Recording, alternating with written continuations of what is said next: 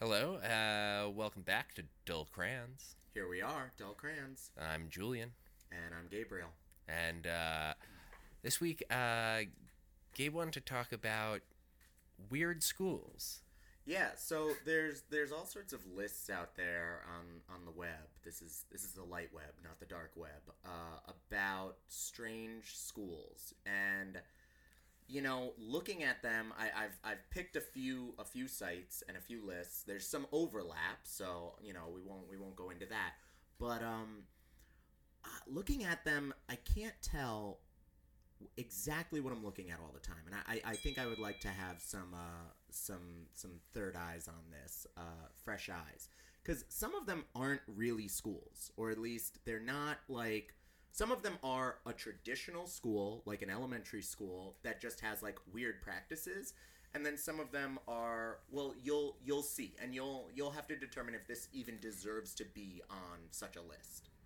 Okay, fair enough. I mean, I, I am not surprised that, like, people have had weird pedagogical practices before. Well, right, but but and, but that's what I want them to be, right? I want these to be lists of schools that have weird pedagogical practices, like As opposed, well, as I guess we'll get to- into it in yeah, the we'll, we'll get into it, but like as opposed to like a weekend workshop on like you know Battlestar Galactica, like that's not a school.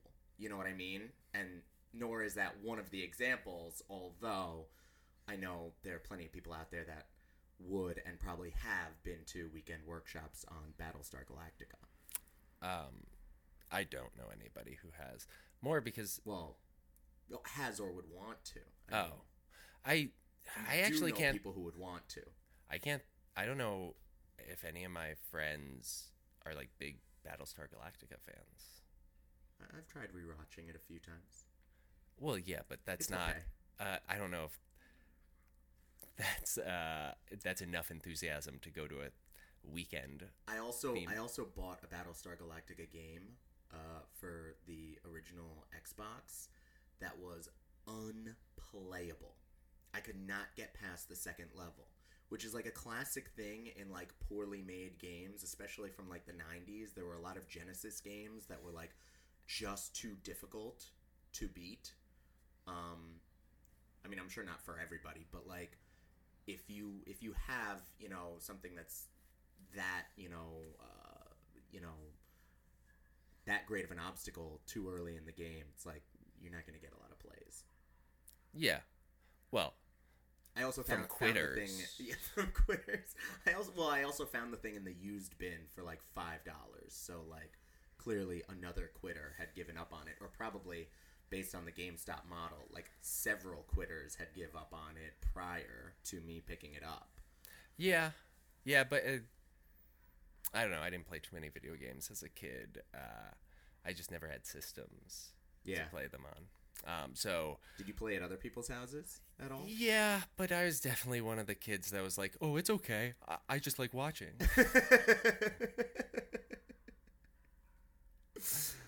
Yeah, it's like the When video really game okay. equivalent of like, you know, like a fat kid who doesn't want to get in the pool, or it's like, oh yeah, I want to wear my shirt into the pool. Wouldn't that be shirt into the funny? Right, right, right. Or uh, Oh, uh, by the way, uh, all my friends played video games naked. Yeah. Uh, it's okay. I'll play deep right field. yep. Yeah. Uh, I'll But- be the referee. mm-hmm. I just, I'm just very happy to see my friends happy.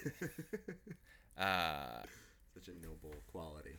But All yeah, right, uh, other than video game school, let's. let's check it out. All right, so uh, starting us off, and and this will actually be, I'm I'm very excited to say, one of the lowest brow sources we've ever gone to uh, for one of our podcasts. I want to start us off at the Chive website, which, if you're not familiar with the Chive, it's sort of like uh, like Maxim or like a men's magazine, online magazine. I didn't know that. thing. Oh yeah, yeah, yeah, yeah. I've So, never like, been to the chive. For example, their headlines are or their uh, their their drop down menus are humor, hotness, humanity, entertainment, gaming, military. wow, they were so close to complete alliteration. but why? But why with H's? They don't start with H. Well, Like, it could just be that like oh C. everything has a synonym with Right. the word a- that starts with an H. right. Uh, what would entertainment be? Having a good time. Hollywood. It would be Hollywood. Yeah, Hollywood. Come on, having a good time. Gaming. Gaming um would be ha cha cha pew pew. um, hot stick. Um hot button. hoop and stick. Hoop and stick. Um, military. Uh Oh, this is tough because we love our troops. I don't want to say anything. There, there's just so much controversy around troops and Hmm. stupid flags and Um, I don't know. I think uh wah wah wah. yeah, uh, if How any about of you dopamine know, dump? What would dopamine dump become?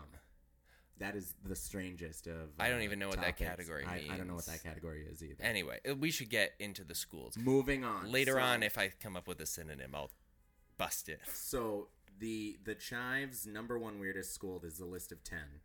Uh, is Elf School in Iceland. Okay, and they write it's pretty much what you'd expect. An entire school dedicated to teaching you about elves. The school offers a full curriculum covering elves, textbooks, and a five-hour elf habitat tour for the extra curious. Elf experts are born here. What do you Well, think? I don't. uh, How long is this course of study? Exactly. So the first question would be: Is this a real school? Like, uh, right? If is this a week course? Because if it's a week or less, you know, then we're not really talking about a school. If it's like a semester, maybe, you know, Mhm. or a month. I sort maybe. of suspect if they're bragging about their five, five hour one tour. five hour tour doesn't sound like a lot. Yeah, Yeah. yeah. So, I mean, now I, I think it's kind of cool because it's in Iceland, and I know that, you know, people in that region, you know, Iceland and the Nords, Oh, it's straight like, up believe, in, trolls and Yeah. elves and, and so- woodland nymphs and woodland yeah. nymphs. So it's like it's awesome that they they want to share that knowledge and that belief with others, but at the same time, if you do have those beliefs, let's have a real fucking school about it. Like not just a 5-hour tour, a 5-hour tour. I guess. I mean, I don't know if there's an imperative to having a, a school for made up for like erroneous beliefs. Um, but but yeah, I mean, I if they want to have one, go for it. Wait, so okay, so this this comes from Atlas Obscura, which is one of our other sources today, and they too write about Elf School. Um, which Oh, use the weird Icelandic name. Oh, the weird Icelandic name in Reykjavik is Alpha Alpha, Alpha. Skólin. Alpha Skólin. Yeah. Um, Which that's it sounds like elf sounds school. Sounds great. Um, so what they write is around 50% of Iceland's population believes in elves. A, 90, a 1998 poll revealed this belief is so fundamental to Icelandic culture that the placement of boulders where the wee folk live is taken into consideration when constructing roads. So it follows that there uh, that there's an entire school dedicated to the study. So they're saying entire school located in the city of Reykjavik. The Alf Alfenskolen offers a five-hour crash course on Iceland's elves that includes a tour of proven elf habitats as well as a dress-up portion and a section of identifying the 13 types of elves one might find in the wild. Well, you know what? Here's and then it the says the class ends. So, but here's the thing. Maybe it's a school in the sense of not that you have semester long courses, but like a thing that offers lots of individual small courses about elves, right? Like Okay. they're. I'm trying to think of. So like an like an improv school would offer like I guess so. different levels or different But that feels like a whole curriculum. So I that's agree. truly a school. I'm thinking more like I guess I would call it more like the Elf Institute. Sure. That like it has an educational programming, Right. but it's itself it's not a school. It's like a museum, right? And Museums offer lots of exactly yeah. because we're we're not we're not questioning their their expertise or their you know educative nature. We're just saying like That might be to the thing. call it a school. you need a curriculum, like a think. lot. I think that might be it that you Okay. need a curriculum that like advances over time, right? Like that you're uh you know, because obviously each class has a well, what would you call like a single class? Would that be a would you design a curriculum for that class or you would design a what would the term be? say that again. An individual class, like the way that you map it out and design it, that's not called a curriculum. No, What that's is that called a called? lesson plan. Yeah. Yeah. So I'm sure all their classes have lesson plans, Right. but there's no curriculum where you know one thing leads to the next over time. right, You build right. on. And I'm glad I'm yeah. glad you said a museum, right? Yeah. Because to me that strikes me as more what what I've experienced in teaching as like when you take a class to a museum, they will have a fully mapped out lesson plan, right? They're going to take you from A to B to C. There's going to be this activity here, this activity there. This is the learning objective here, there, and the other. However, we would never call a museum a school because Yeah. like you're saying it doesn't progress over time there isn't you know repeated instruction on anything you're not you, you there isn't a, a continuous development of Mhm. the the knowledge Yeah. so all right All right. So We're gonna go with next, museum. so back to chive uh chive num chive's number two is clown college wisconsin and florida oh well, This that's definitely a school. Ringling school. Brothers. I mean, this is definitely a school, and I'm not even sure it should show up as that weird. Um, so Clown College was founded was actually founded by the owner of Ringling Brothers and Barnum and Bailey Circus, Irvin Feld. Started in uh, starting in 1968, they have trained around 1,400 clowns to do everything from makeup, costume design, acrobatics, juggling, stilt walking, and pantomime. The college closed in 1997. Oh, that's sad to hear. Yeah, I guess now everyone has to go to France to train as a clown. Well, but I guess considering Ringling Brothers doesn't exist anymore, and like circuses, I think as a whole are dead in this country. Like, Hmm. I don't think we should be graduating more clowns since there are no more real. There's still no market. rodeos. Well, but th- I think that's a different school. I think you have It's a to different. Go to- It's definitely a different. it's definitely set. a different skill set, and I think this school was in uh, where in in Florida. I, I I have to think. Oh, it says Wisconsin and Florida. I have to think uh, Rodeo Clown College should be in Texas and maybe Missouri. Or Canada. They have a lot of rodeos in Canada. Do they? Uh, well, at least Calgary. With a similar like style and uh, I mean, I don't know if it's Flair? exactly the same, uh, but I think all the same events. I don't know Okay. uh, if the rodeo clowning is the same. okay, Um, but I don't know. Canada's like frontiery. yeah. Uh, you know, people roughing it, living in the wild. I'm not. I'm not that big on the rodeo, except um, I did go out with uh, my my in laws' family uh, to uh, a rodeo in New Jersey, which Mm. was rather fun because they do they do that uh, that little kid thing where the kids all come out and try to like bag a calf. Oh, that is cool. And uh, my wife's cousin, my wife's younger cousin, went out. Oh no, he did not win. Oh. but it was just fun to see him uh, chase around a bunch of like That is very cute. I think he was like 12 and he was, you Oh. know, I was running, picturing running behind 8-year-olds like who were probably more prepared for the task. yeah. Well, this is how some people grow up. Exactly. Uh, next school. Okay, next school. So this is a cool one that shows up on a lot of lists. Um, this is the. Uh, can you pronounce the first word? Having been to China. Dongzhong. Okay, this is the Dongzhong Cave School in China. So located in the, say this one, Miao? Miao Village. Dongzhong Cave School began with just eight students who spent a total of six hours a day traveling to and from the school. Chinese authorities declared China isn't a society of cavemen, so it was forced to close down in 2011 after 23 years of being open. So it just used the cave as the space. I think the cave was really just the setting. Yeah, we have another we have another reading from it here at uh, That's awesome. Listverse, uh, which has a, a great picture of it if you want to see at Listverse again. The, But it doesn't have any of the scholastic schools. stuff in the picture. It doesn't. It's just a picture of a cave. It which might not even be that does. one. Yeah. Right. Um, so this one adds that um, instead of using resources to build a freestanding school building, the community started the cave school in 1984 with eight teachers and 186 students. Um, uh, there, uh, then it then it goes on to just talk about them being closed down by the Chinese government. It's such a cool school. It's so cool, right? I mean, damn it, China! Yeah, How'd you get that one wrong? I don't know. I mean, I I don't know if it's a distracting scholastic environment, but it's it's it's a it'd Well, be a cool thing when like comparing me- stories about like where you went to let high me school. let me put it to you this way. I, I could definitely see that the the echoes of a cavern might be distracting. Um, however, there are schools in the city in the city we currently podcast and live in, New York, that are that are deemed schools without walls, and they're just schools where like kids are basically like learning in the stairwells and in the hallways because there aren't like assigned classrooms to a group, and having been in those, they're very distracting like probably more so than being in a cave. Okay, I I just meant like conceivably.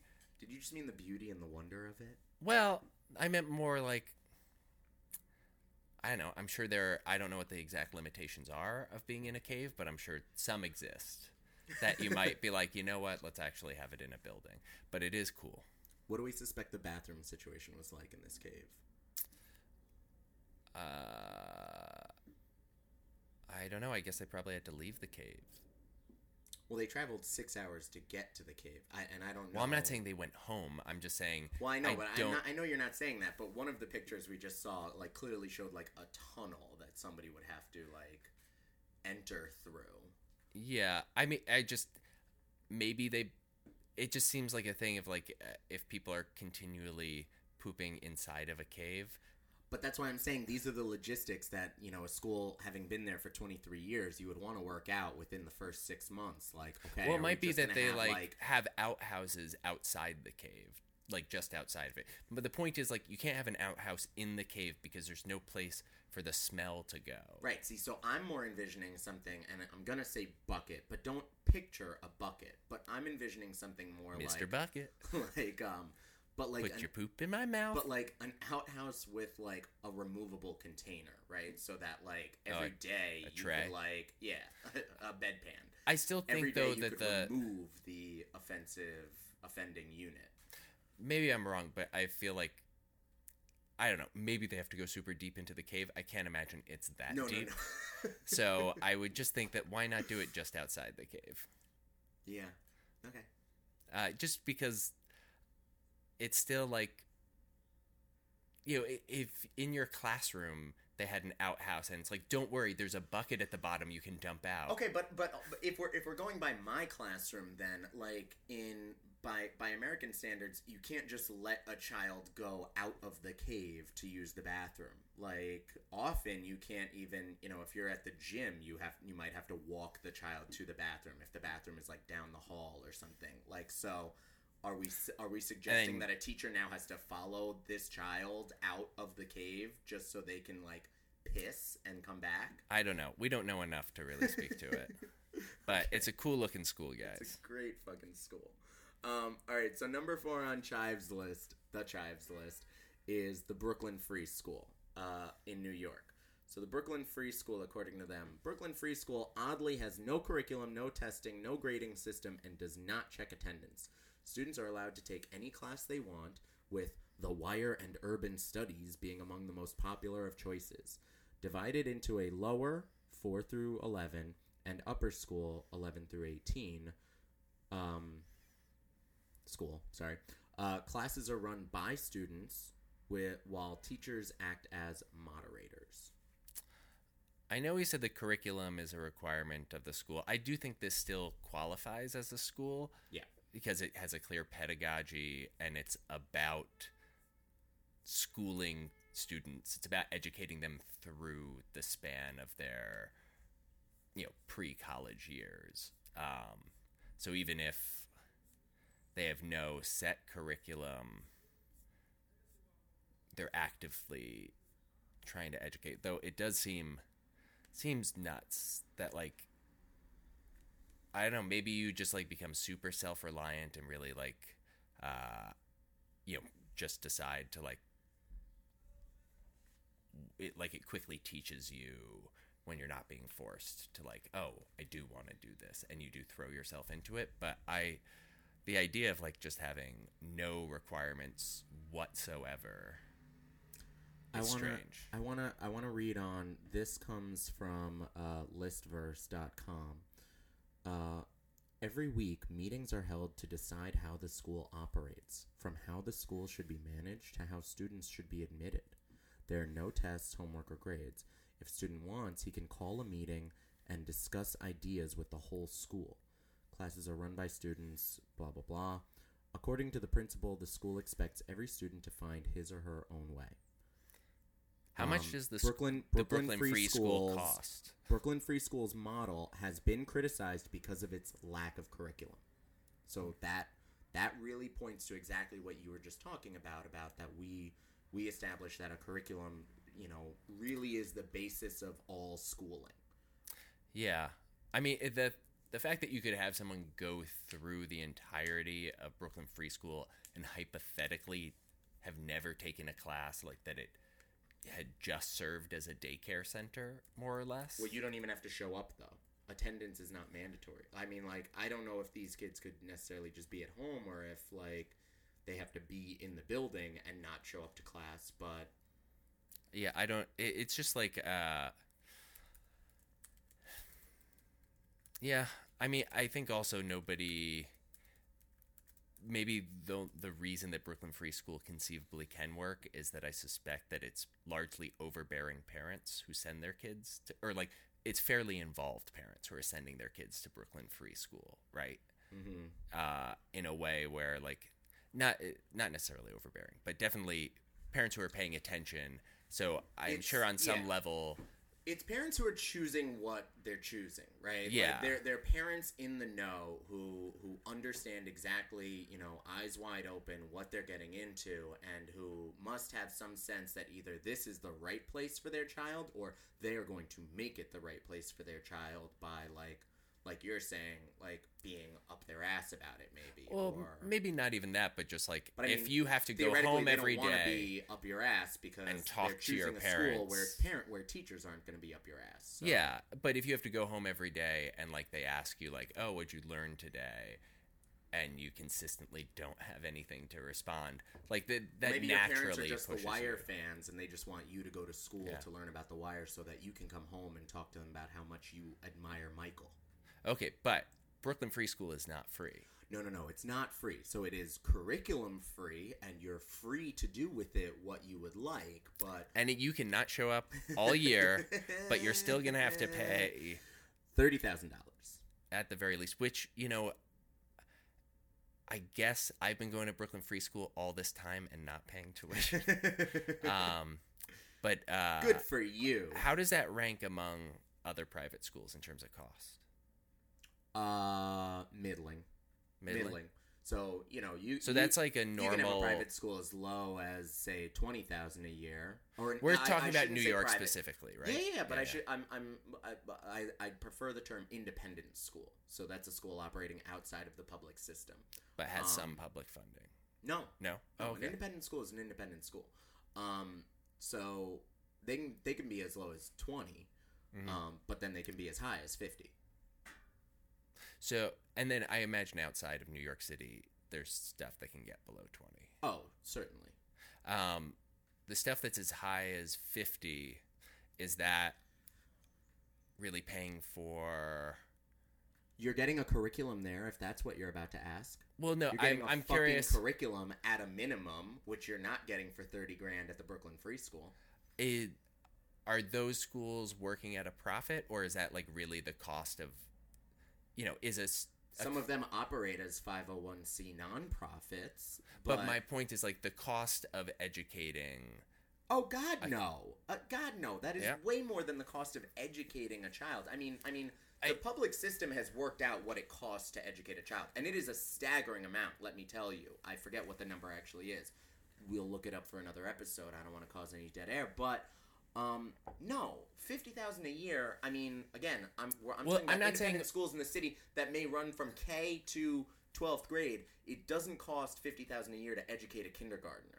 No, I, I, I mean, I suppose what I'm saying is that, like, uh, obviously you can educate uh, someone for much less than that, but does that full fifty thousand get spent towards Well, like educational well, things? like I said, many of them do run as five hundred one c nonprofits, and Mhm. so as a result, yes, they do wind up. They do find. Re, they do find ways to spend the money that they are making. They Okay. do. Now, and and they are on educative value. I I assure you of that. Are they necessary? well, yeah, That's a different question. Um, yeah, I just didn't know if like it's a thing where you have a thirty thousand dollar a year school versus a fifty thousand dollar a year school. Is the is that extra twenty thousand dollars You're, you're getting going better to an resources. endowment? No, you're getting or better. You're getting resources. better resources. Yeah, you are. Okay, that's good Uh, to know. yeah, Yeah. Um, and like I said, you're you're definitely getting a fucking curriculum. Um, so I really I would question where the thirty thousand of this school is going to, especially given that we not only said it doesn't have a curriculum, but students lead the classes. So Well, they can. no, that's not what it says. I thought it said students or teachers can lead the class. No, no, no, no, no, no. It says um, classes are run by students, while the teachers act as moderators. Right Oh, here. I see. and that that is that is clear in uh, both our sites. They Yep. can call meetings if they want and talk to the whole school about Yeah. the poopy they made that morning or whatever the fuck they want. But It'd be interesting to talk to someone who went to Brooklyn Free School. it really would. Before Do you know what year it started? Like, are there people who have done the full K through 12 there? Or is Uh, it too recent a school to have. Uh, Let's, Let's take see. let's take five seconds to look this up. Our question is: Have people graduated from this school, and if so, well, definitely people what have their graduated. success has been? It's been it was established in 2004, So, we're one year away. pretty much. At the end of this school year, Well- we'll be conceivably. well, but it's it's ungraded from from ages four to eight. Okay, yeah, yeah, yeah, yeah, Yeah. yeah. So, if a four year old started in 2004. But Mhm. then again, uh, they they might have started at age five in their original. What it doesn't matter. Anyway, at the end of this year, you'll have conceivably some students who have had their entire educational career there, and I would be curious to see, you know, how they come out. Sorry, just because just because we found it, and and the Huffington Post is one of our uh, favorite sources of information, as previously stated on this podcast. This is uh, under the he- heading of reception on the Brooklyn Free Schools Wikipedia page. Uh, Lucas Kavner of the Huffington Post wrote in 2012 that the school serves as a model for independent democratic schools at the forefront of renewed interest in the 1960s 70s free school movement. He added that critics contend that the school's environment does not prepare students for real life and that the students from families that cannot hire tutors will suffer disproportionately. Um, Hmm. The next, the very next line, though, next paragraph after that says that an article written, uh, an article in the New York Times in 2006 wrote that parents hired outside tutors in concern for the school's academic preparation. A third of the original students left within the 2004 academic year. That is the first year that it opened, Well, you know, it's gonna be rusty. It's it's got to shake. as did the original teachers. Huh. So a third of the students and a third of the teachers during the 2004 academic calendar said, "Yeah, we made a mistake." Would you ever be curious to work at a place like that? No, No. I now having having a progressive background myself and and believing in uh, you know progressive Progress. principles um, and things such as emergent curriculums um, and high interest you know topics like I, I think that those are very important. However, I do not think that going in with the expectation that students are going to teach each other or lead their own classes is a fair one at um, you know getting to any reasonable outcome. Yeah. that makes sense. I just meant more like as a, you know, it, not necessarily that you would buy into the this, but like it would be interesting to spend a year or two. No. No. I would visit it for a day, Okay. maybe a couple days to see how maybe like classes moved from one day to the next, but nothing more than that really. All right. You want to read the next one? Um, okay, so the next school is the Gray School of Wizardry, Wizardry in California. Um, let's see. It was created by Oberon Zell Ravenheart. Listen, The Grey School of start- Wizardry is the first wizard school officially recognized as an academic establishment. Its 16 departments cover alchemy, beast mastery, wand making, and defense against the dark arts. In true Harry Potter style, students are split into four houses gnomes, winds, undines, and salamanders. Um, Okay. If you're gonna if you're gonna start a wizardry school, you better be named after at least four mythical characters, including uh, first and foremost Oberon, the king of the fairies from A Midsummer Night's Dream. yeah. Oberon Zell You don't Ravenheart. that- Well done. You don't think that's a name change? You think someone's parents named them that? Well, I I prefer the idea that somebody's parents named them that, and then they they like, you know, they came into the name. You know, Yeah. like Yeah. Well, it's that thing of like to own it. when people are like, "Oh yeah, your name suits you." It's like you grow into your name. Right, Yeah. exactly. That's what I'm hoping for. Yeah. Um I mean, good for them. Also, the fact that Zell Ravenheart is a hyphen. I, I mean, it's beautiful. It's just beautiful. Like, I w- kind of wish it was like Oberon Ravenheart Weinstein. Like, I wish. Ravenheart Smith. Well, uh, there's something No, about it being be a too much. Jewish Yeah, yeah, yeah. uh, hyphenate. Mm, mm. Uh, okay. Ravenheart.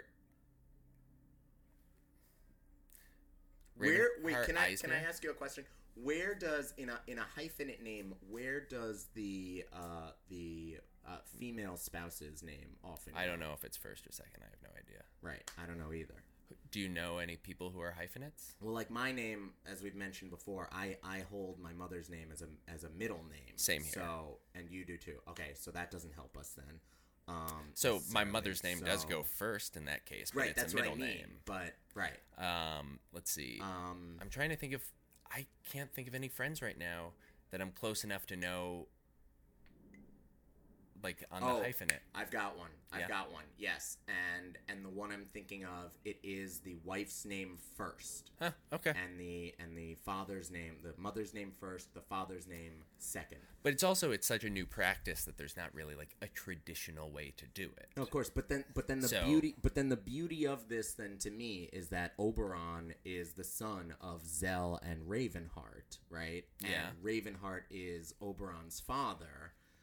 And like again, we're just back at this thing of like if you have the name Ravenheart, like how are you going to earn it and and grow into it? And certainly naming your son Oberon is a good start. Um Yeah. and then and then having your son uh you know found a wizardry school It if that that is is his cake birth name, it it is shockingly Uh, prescient. speaking of strange names and and uh you know you know uh wanting wanting your children to live into them or I, I don't know where i'm going with this but i was doing a little research the other day on another important podcaster kevin smith. I'm, I'm sure you've heard of him before.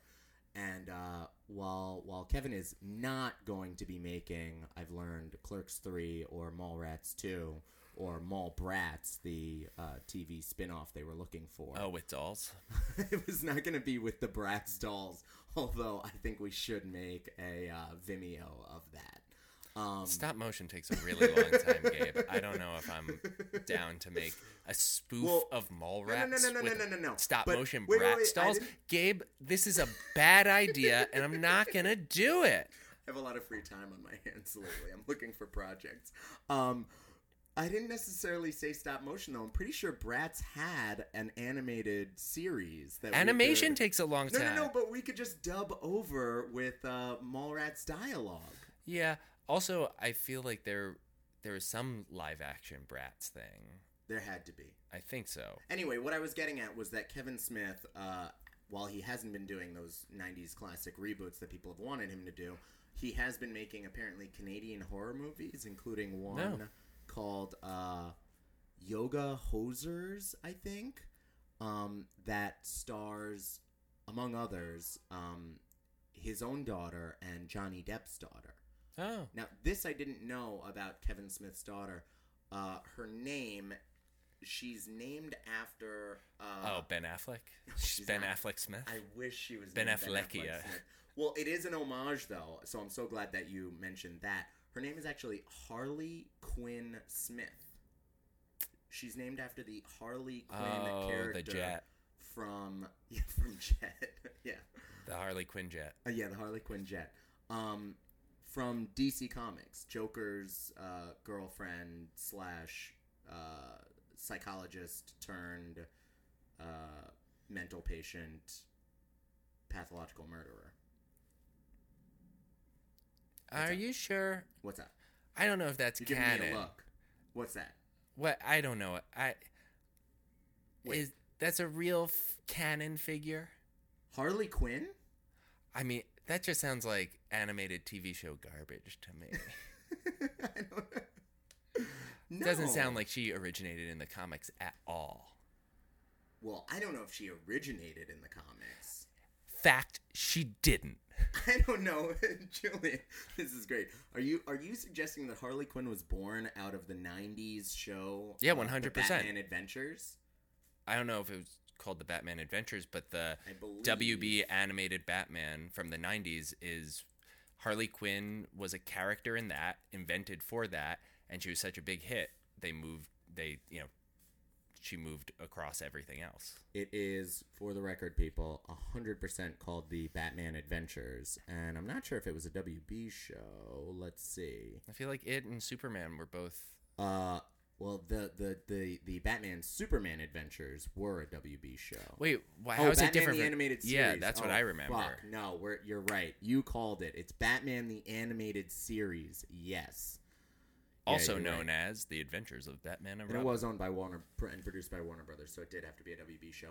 Um, well, okay, so mind you, granted, this is get this is getting even better then. So the fact is that that Kevin Smith named his daughter after not only a non-canon figure in the DC universe, but and this is the part that I'm getting at really the the most reputably slutty and sleazy of characters in the DC universe. In fact, I, Oh, no, that's no, no, no, gross, Gabe. no, no, no, no, no, no. That's It is not gross. It is not gross, and it is not far off the mark at all. I I would I would venture to say that Harley Quinn from the movie Suicide Squad was probably among the most uh, adorned costumes at Halloween this past year, and has certainly been the most adorned costume at Comic Cons over the last like three years. But I don't know why you're calling her slutty. I mean, she's also she's a one man woman. She just has eyes for the Joker.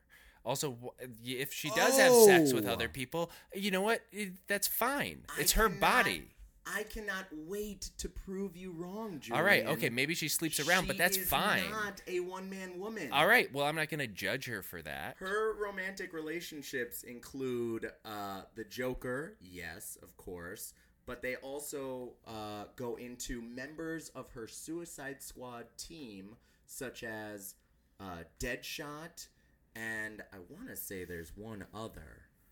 Oh, I really do want to chime in here with something. I don't care. Can we get back to the schools? okay, back to the schools. So, our next school, oh, this is a really great one, and it does show up across all of our sites, is the Gulu Elementary School in China.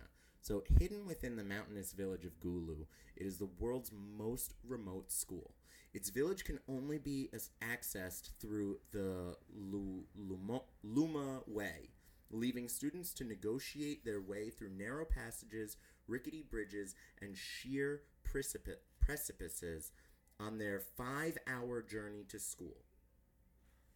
So Julian's now seeing the picture for the first time of what what is clearly How many kids die getting to is- school? What is clearly a teacher or or admin or or some sort of staffer who is himself standing on a sheer cliff face. It, it is uh, it is It's insane. inconceivable how he is even standing at all and not falling to his you know certain peril and and and in front of him and to the right of him He's already in peril. train are a train of 25 students who are themselves climbing in you know god knows what kind of It's crazy. It's but anyway, it seems like Chinese kids are willing to travel five, six hours to get to school. They really want to learn. Yeah, I, I mean, you use the word willing. Like, is do we think this is this is willful that they are choosing to go to these places, or that Well, I think it's like we live in a remote part of China. It's the closest thing to us. right? So then it's not it's not so much willful as like they only have one choice. I, Yeah, but will I in the sense that they could they could not go to school. Yeah. right, and they're choosing to go to school. And you know, you I would suspect that most of these uh, rural areas are mostly populated by farmers in a way that conceivably, uh, you know, parents could decide to sort of homeschoolish their kids and really just give them a professional education in farming. Like I, I'm not saying that like it, it just traveling six hours to get to school is is an insane burden. And the fact that they do it you know indicates a real desire to learn. I i think like there are plenty of people out there who would opt not to. Yeah, and I I also think the fact that like you know we've talked a bunch about some of these school, some of these American schools um, or European schools and their either lack of curriculums or like strange curriculums, and the fact is the the Chinese schools we've spoken to so far, both the Cave one and the Gulu. There isn't any mention of curriculum. I'm sure because it's it's really just an academic normal school. school, It's yeah, really yeah, just a school that happens to have a difficult setting to get to. mm-hmm. Um, and yeah, like you're saying, there's there's something to be said for that. yep Uh, so moving on, we have the Witch School of Massachusetts. Aimed toward budding witches worldwide, the majority of its 40,000 students take their courses online, while the rest, who knows what that is, take their classes in person at its campus situated in Salem. The school is located uh, at the same site where around 200 people were accused of witchcraft and faced trials and execution. so i wonder is this a school that teaches like you how to be a wiccan or is it like actual like spell casting Yeah, I don't know. I'm to read on and we're to get to that. I'm to read on from Listverse. They say the move from Rosen, apparently they were in Rosen before, to Salem became necessary because the school came under fire from Christians who organized protests and sprinkled holy water on the wheels of the cars driven by the witches. Others sprinkled holy water on their own cars for protection. Salem was chosen, you know, as a witch-friendly community. I'm not sure why. From Rose Roseville, Chicago. Sorry, not Rosen. Roseville, Chicago. Um, so I mean, it, it it seems like they're they're being taught enough that Christians, generic Christians, well if you label yourself protesting. if you label yourself a witch there'll always be like a christian who's up in arms about it I mean, I guess i'm I- not saying christians as a whole I kind are, of want to like, say I kind of want to say that like uh, it seems like they were only in Roseville for two years. I almost feel like they might have picked a place. I don't know this Roseville, uh, Chicago, but they might have picked a place where they would like really agitate people, knowing full well that they would eventually just move to Salem for its obvious appeal, and like just drummed up, you know, interest through that. Like forty thousand students is a lot, right? yeah but they take their classes online I know they take their classes online, but like people obviously know about this school. Like this is Yeah. the first time you and I are hearing about it, but there are others that are aware that this is out there. I would suspect that the liver, the founders just lived near Roseville, and that it wasn't like a media stunt. Uh, just because Sounds like a good one though.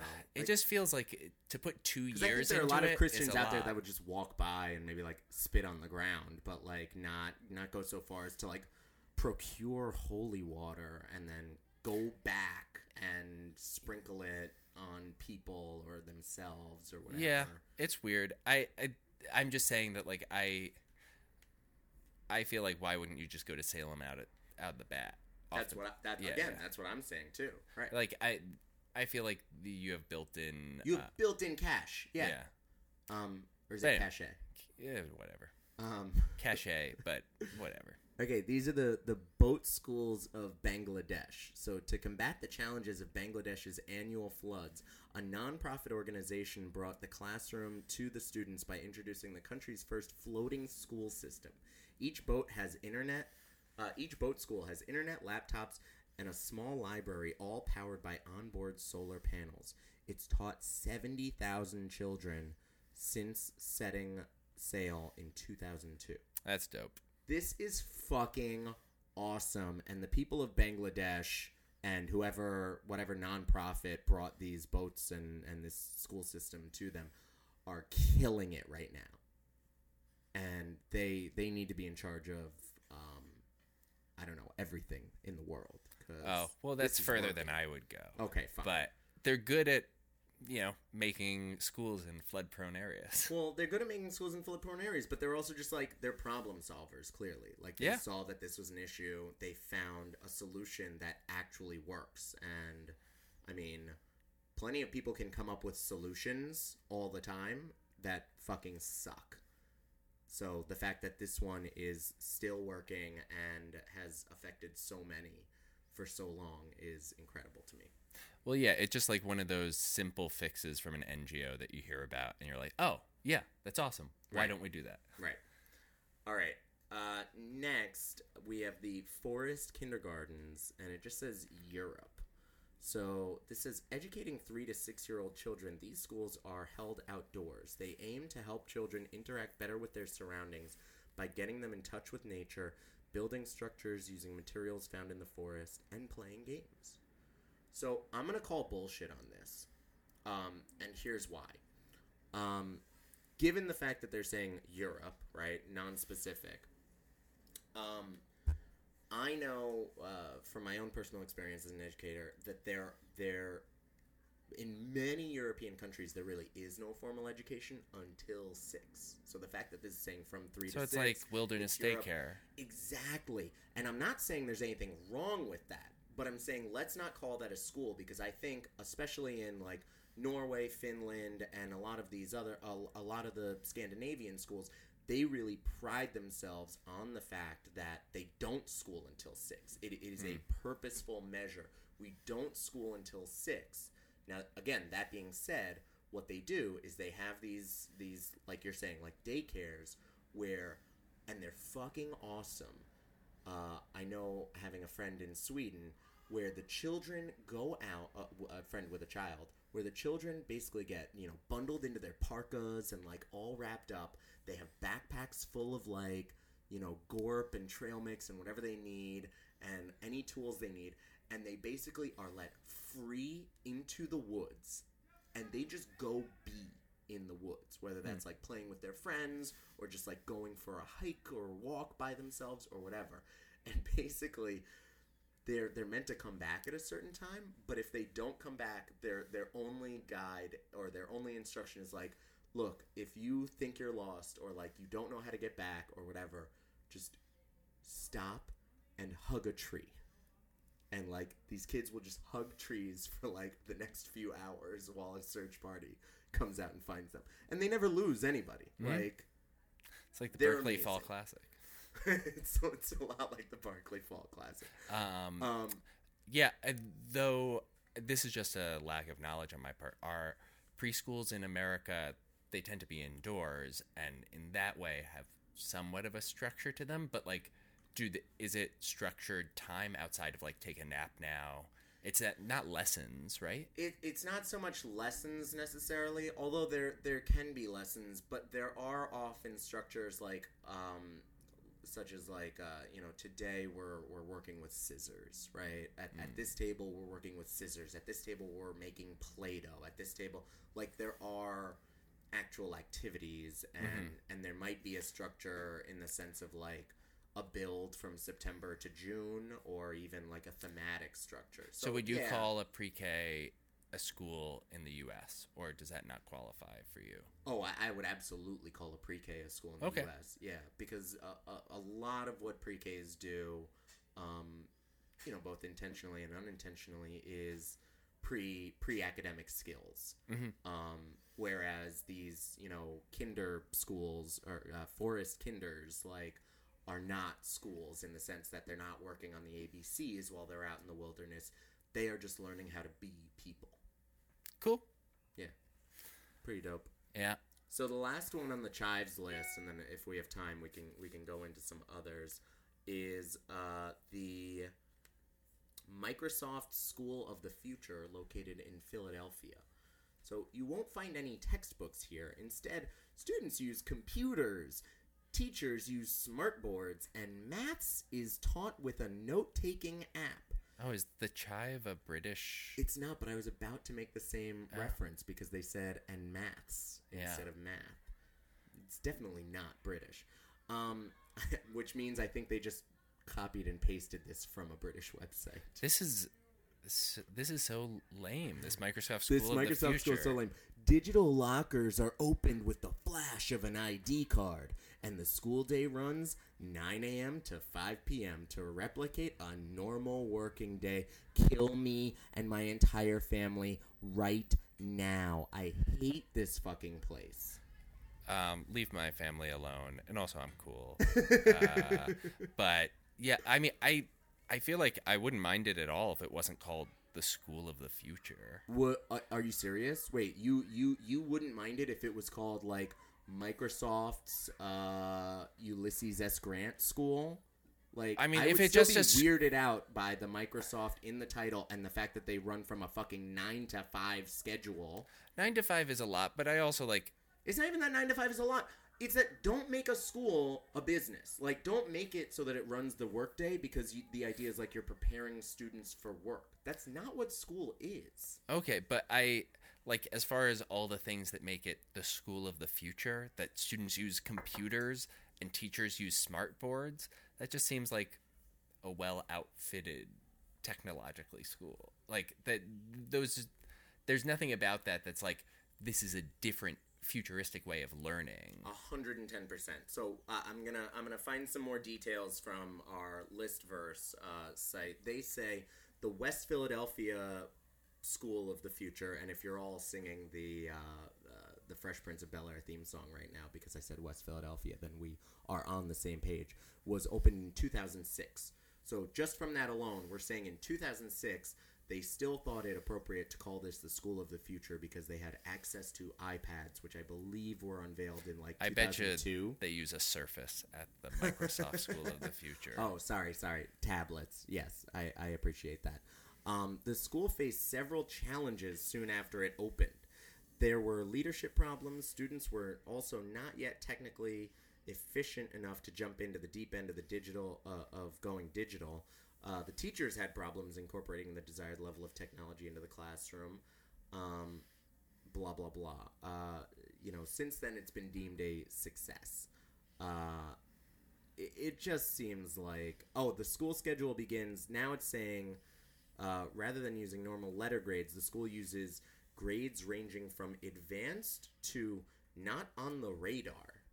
And that the schedule begins at 9 a.m. and ends at 4 p.m. to replicate the normal work. That's day. obnoxious. Not on the radar. Wait, so advanced? Well, all right. Let's let's take it one at a time. Which one do you want to go with? Not on the radar or advanced? Well, it, if you're gonna do a non-ABC scoring system, advanced is a fine designation. The the not on the radar seems like unnecessarily mean. So to me, all right. So to me, I, I've I've worked with non-letter grades before, working in early childhood, and yeah, like something like advanced works. Although if uh, I mean if if they're really great, I would want something more than advanced, right? I would you know exceeds expectations or like you know I don't know. I know. I'm just saying that like Gifted, I don't it's know. not. But but not on the radar is actually a funny one because I feel like that's a technological play on um Radar. on no no but radar is the tech there. But on um on like has not been observed or like something like that. So it's like you know does the student count by fives? You know sometimes you would write has not been observed or like hasn't been assessed but for this it would be not on the radar but like you're saying not on the radar. Like one is accurate and the other is obnoxious to no end. Hmm.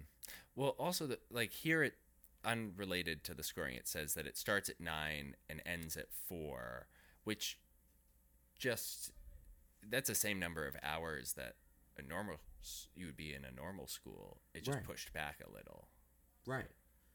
Which so you know, But again, they say they say that's to replicate a normal workday, which it's not because it's not a normal workday. So we have some conflict here between our two sites. But also, are they? I I don't understand now if they're making a point that they want the children to experience a normal workday, or if maybe they're saying like we want parents to be able to drop off their children and pick up their children, which I guess that still wouldn't afford parents that ability because they're supposed to be at work at nine and leave at five. So I, I don't know. They're they're really doing nothing for me. yeah, This might be the worst one we've reviewed. I don't like this school. we hate this fucking school. Um, we've got uh, we've got a few minutes left, and I do have another list. Should we should we look through and see what's been missed or left off these? All right, uh, we'll do the top, the best one of this. Okay. list. So there is one that I'm a particular fan of in this list um, that is called the Larry Springs School of Common Sense Physics. So this is from Atlas Obscura's Nine Bizarre Schools That We Promise Actually Exist. So this is in Fort Bragg, California. There's a picture of Larry Spring, um, including some of his uh, teaching materials, I'm sure. And it says Larry Spring, a former pilot and lifelong radio enthusiast, started his own school of common sense physics. To put simply, uh, put simply, Larry taught Larry taught a view of physics based on the idea that light is neither particle nor wave, but a magnosphere or a pure magnetic sphere of alternating polarity that drives electrons. The amateur physicist taught lessons of his own design for decades. Though he was never accepted into the mainstream scientific community, Larry's school is now a museum dedicated to his theories. That's cool. That's fun.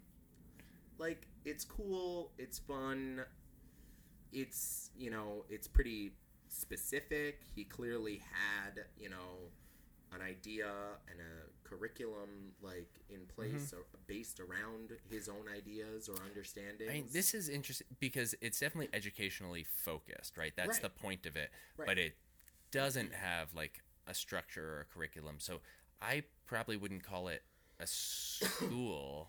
I would call it I don't know what I would call it. Well, I would have to still agree with you because, and, and and to me, the the idea that it then became a museum or like was so easy to convert into a museum, I think lends itself to the fact that it's not a school. That it's mm-hmm. maybe like, you know, a one room like, you know, one room schoolhouse or one room museum, you know, where a person can learn interesting ideas about Yeah. physics. like if you go to some town's historical society building, right? Right. Like there'll be stuff up on the page and there'll be a guy there who's happy to teach you about, you know, what happened in that town in 1862. Totally. But you still wouldn't call it a school. My wife and I went to uh, the famous cryptozoological museum, cryptozoological, yeah, something, uh, in Portland, Maine. Uh, one of my favorite museums, um, and just as you said, there's lots of materials that you can learn from there. There are people that are happy to talk to you. There's even a movie that you can sit and watch that you know will A enlighten movie. you. A Yeah, movie. A movie. Um, but but again, right? That doesn't make it a school. It's still a museum. But Larry Springs seems great. He just uh, he just seems great and like really enthusiastic about helping people Understand physics. well understand his way of seeing physics, Mhm. which Yep. Is also like okay, Yeah. cool. Cool. cool, Larry Spring. Uh, so that's been our list of uh, strange schools around the world. Yep. Um, some cool schools in there. Well, actually, I don't know. I, it's fun that people do this stuff. I guess I You none make lists or make cool schools? make weird schools. I can't think of any of these that I'd particularly be like, oh, I wish I went to that school. Yeah, yeah. I guess a lot of them are also like not the type of schools that you would have gone to. like uh, by that I mean like you're not going to go instead of going to public school, go to witchcraft school. Right. That's like a hobbyist's thing. It reminds me there. I believe there's a there's a joke in The Office uh, about Dwight having gone to a school for gifted youth based on the uh, Doctor Xavier model of schools for the gifted, Oh, like the X Men. like the X Men. Oh. Yeah, and and opting into a school for mutant children without like realizing it was that. Hmm. Um, sounds about right. yeah, it does. I mean, if I had mutant powers, I'd be pretty cool. I- I'd opt in for that. Would you? But now, if you had mutant powers, would you go to the school for the gifted, or would you? Would you want to like maybe stay at your local school and just Depends sort of, like, on- fuck shit up? The politics around uh, mutantdom. Well, I think we know the politics around mutantdom. Like they are not accepted, and uh, Well, yeah. I mean, if we have the right to if we're in an service. unlight, unenlightened stage of like human and mutant relations, then I would probably want to go to a school where I don't have to feel uncomfortable. I think it would also depend on your power, right? Like, I mean, somebody like Pyro, you know, that's not a power that's going to lend itself well to an administration like making light of. So, you know, you can't like just set the mascot on fire and like have fun at your local public school. Um, Yeah. But, but if you know, I don't know, you're like Toad, you know, you can go around like Yeah, but like Hopping Pyro can at least class. be undercover. People don't need to know Pyro is a mutant.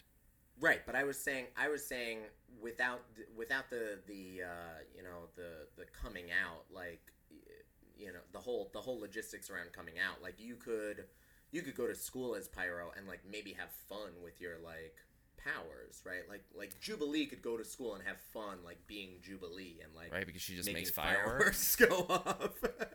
That's a weird power. But like she could also hide it, but why would she? Um, Yeah. it Yeah. was a weird power. I guess How uh is that effective? I guess if I was Toad and I looked like Toad, I would kind of want to be in a place where there are other people who looked very strange. right, right. You know, I, I maybe I'm wrong about that, but it does feel it feels like you would at some stage get picked on. Or like if you had powers that weren't in your control. I, I mean, like Why isn't there a comic book about like just a teen drama at the Xavier School for Gifted Youngsters well, one that sounds that they like, don't fight anybody? One that sounds like a fabulous idea. It's But- just sort of like, you know, like a it, not as like shitty as a CW show, but basically like a CW show at like, and so like someone like Toad probably still gets picked on at There, there, there are so many romantic entanglements in the Marvel universe that you could play with there. Like that would be fucking incredible. Now they did have a high school uh, show. Uh, I want to say it was called X Men, like Generations or or Origin. I don't. yeah, but those are still like youngsters fighting It crime. was youngsters. Well, Right? Yeah, but like, I think it was still. Yeah, no, you're right. They were youngsters. They they had to fight each other, or like there were there were cliques, right? Of like the villain clique and the like hero clique. oh, But they would like people within the school are fighting each other. Yeah, Oh, well, never mind. It sounds like they got to my idea already. they might have gotten to it. I forget what it was called. Um, but but the other thing that I wanted to say about this was, let's not go give Marvel any new great ideas because from the Subway ads I've seen recently, they have like 15 shows coming out in 2018, which is like way more than anybody needs. They've got you know what they have coming out that's kind of cool though. They've got that gifted show. Now Well, yeah, they've yeah. got this Runaways, which I'm sure is what you're gonna bring up. No, it's No. I was gonna bring up uh, the New Mutants movie. What's that? So I've never read the New Mutants, but the New Mutants movie it sort of takes place in the X Men world, and I'm sure it's characters Sure. that people know, Yeah, though I'm not well up in versed in this. Right. Um, and it's it's a real title, the New Mutants. Um, I think it's like sort of the generation of mutants like that you meet in Logan in that Okay. movie. Um, anyway, though, they're like uh, it's a horror movie, or at least that's what the ad feels like Dope. and I do think you know as stale as like Marvel tends to feel, that is kind of like it's awesome. I think that they are like deciding to play around with genre and stuff within you know their world, right? Like that. That's I don't know. It's a cool like letting people be more stylish in their direction. Um, you know, I know they have their like big main tentpole Avengers storyline, but like on the fringes of that, you know, just playing around with what a superhero movie can be. That's fucking awesome. I mean, I think that um, I- think that when they play around with that kind of stuff is is the best. And for me, I'm not a big Marvel person, and I I have my own personal qualms with DC as well. Um, but the kinds of comics that I do love coming out of those places are like the let's get an interesting take on them. So, for example, like one of my favorite Marvel comics is called the X Force or the X-Statix, which the premise is they're a group of like young twenty something, uh, you know, mutants with uh, who who have become celebrity for their their heroism, and they use it as a way to like star in movie roles, and they have agents, and it, it's really about the like the um the like uh o- o- op- opulent lifestyle that they lead as a result of their stardom and their powers and then and then of course they like fall into you know misery as a result I know that's cool. I, I like the idea of like applying comic book concepts to real world framework. yeah exactly Yeah. Um. Anyway, check out all the new offerings from Marvel. it sounds Oh. like a sponsorship uh, you know, really, it's easy whether you have TV or Netflix or just go to the movies, you're covered. Or you can read a comic book. As long as Disney is making money, it's cool. marvel marvel has to have podcasts at this point don't they Like- I don't know. I mean, I'm sure there are plenty of podcasts dedicated well to talking about Marvel. comic book they're definitely comic book But I don't- and, I don't right. know if Marvel puts out its own. It So just Marvel- seems so rinky dink. Marvel, Stanley, if you're listening, uh, we are we are open to Stanley becoming who? a part of the Empire. Stan Stanley Stanley who? Stanley Chu? Stan, you said Stanley. I, The Office. Oh yeah, Who? That's Stanley? yeah, that's Stanley. Yeah, Oh. from The Office. Yeah, yeah, yeah, yeah. Because we were talking about The Office Cookie earlier. Cookie Monster. Yeah. Anyway, oh, it Oh, seems wait. like we're petering out. Is that Stanley? All right. This has been Delcrans. Bye bye. um, Stanley